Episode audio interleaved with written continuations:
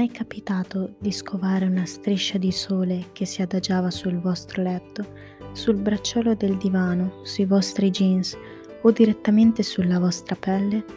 Magari in pieno viso e voi a godervelo ad occhi chiusi, assaporando il lieve calore che all'inizio vi sfiora, per poi man mano accendersi sempre di più, come se fosse un fuoco, magari col primo autunno o le prime giornate primaverili. Personalmente la considero una delle migliori sensazioni al mondo. I sensi si rilassano e se smetti di concentrarti sembra addirittura di perdersi in un mondo parallelo, con le palpebre serrate ed è a quel punto che si palesa, come una magia sulla quale non abbiamo controllo, un caleidoscopio naturale, il fosfene.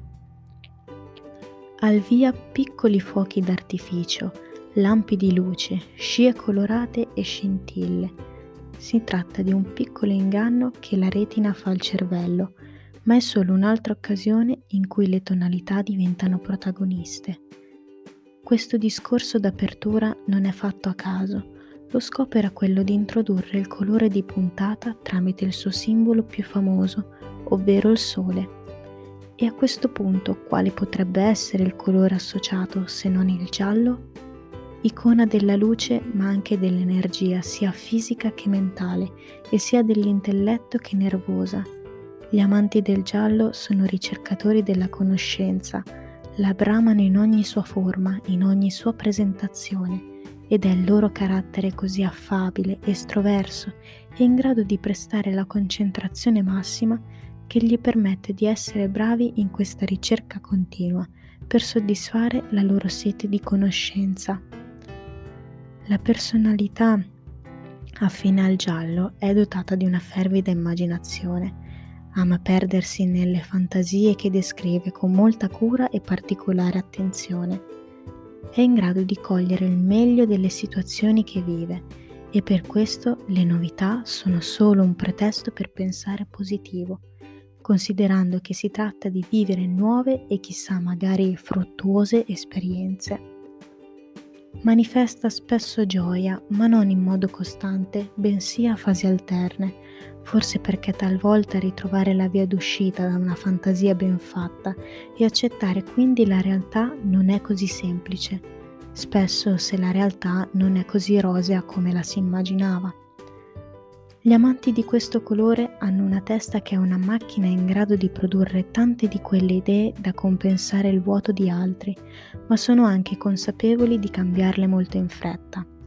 Hanno molte aspettative sul futuro, proprio grazie alla loro capacità di immedesimarsi in situazioni che ancora non hanno vissuto, ma gli piace immaginare piuttosto come potrebbe essere pur rendendosi conto che forse non è come effettivamente sarà sono capaci di crearsi un'idea del futuro con tante prospettive diverse, come un episodio interattivo di una serie tv con tanti finali, creato per soddisfare chiunque lo stia guardando, solo che nel caso dei gialli, permettetemi questo gioco di parole, sono gli unici ad inventare le situazioni che possono appagarli di più.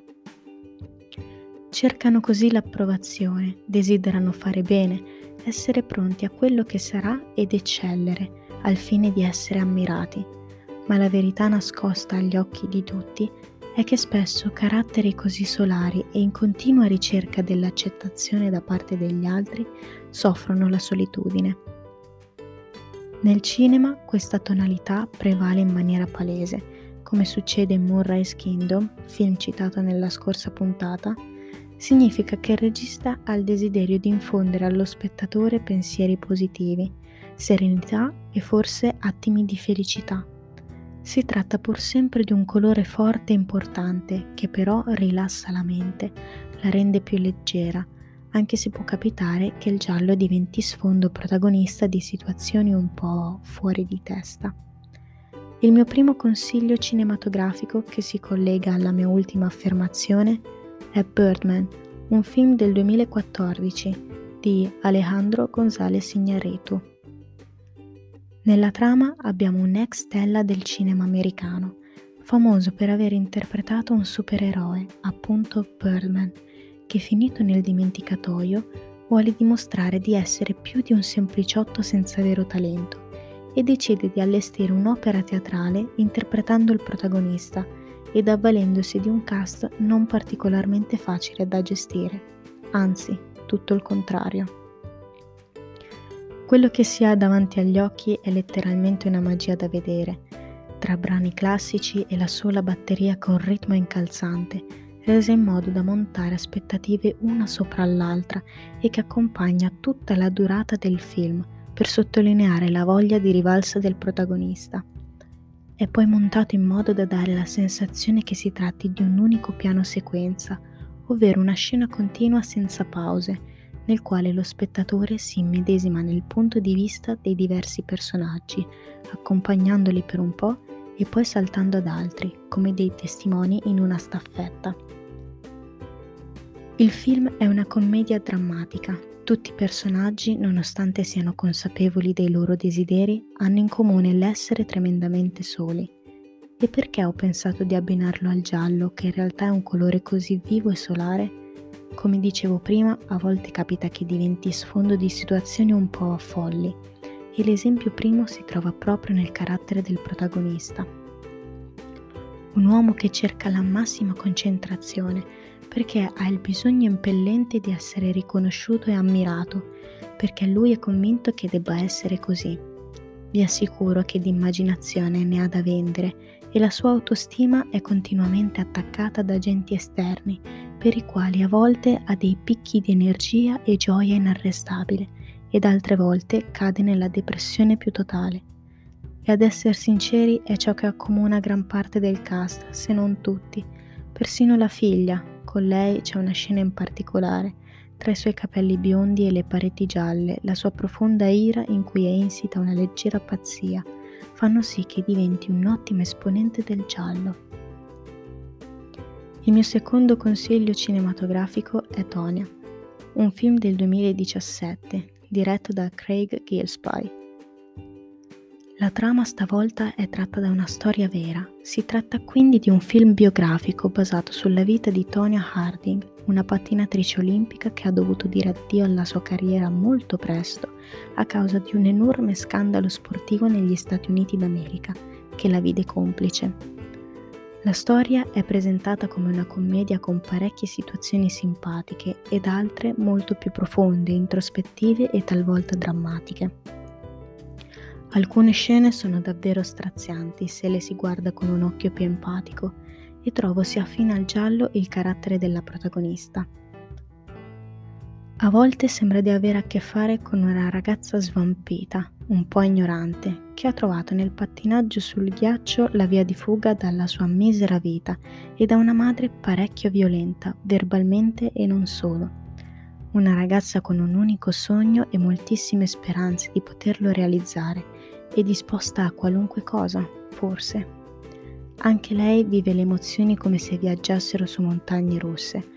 Passa da momenti di gioia pura in cui si sente sicura di sé, viva e inarrestabile, ad altre in cui si dispera, si arrabbia o diventa triste, nonostante abbia un ragazzo che compirebbe qualunque azione legale o illegale per renderla felice, si sente sola, anche se questa solitudine può diventare la sua più grande forza.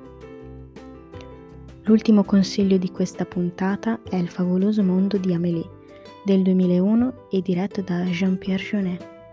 Il soggetto è delicato e potente allo stesso tempo e narra di una semplice ragazza con una vita fin troppo tranquilla e monotona che scoverà un piccolo tesoro il quale la renderà così curiosa da stravolgere il suo quotidiano e quelli dei personaggi intorno a lei per riuscire a risolvere quel piccolo mistero.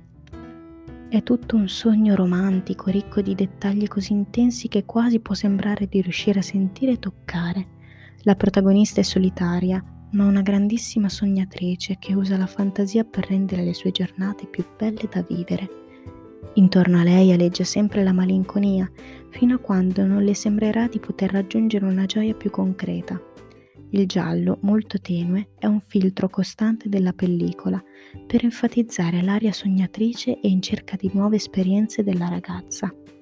Il suo desiderio di regalare emozioni facendo piccoli doni particolari e speciali alle persone a lei vicine sono sintomo di un'energia mentale che spesso non riesce ad esternare, ma trova il suo sfogo in piccoli gesti pieni di amore.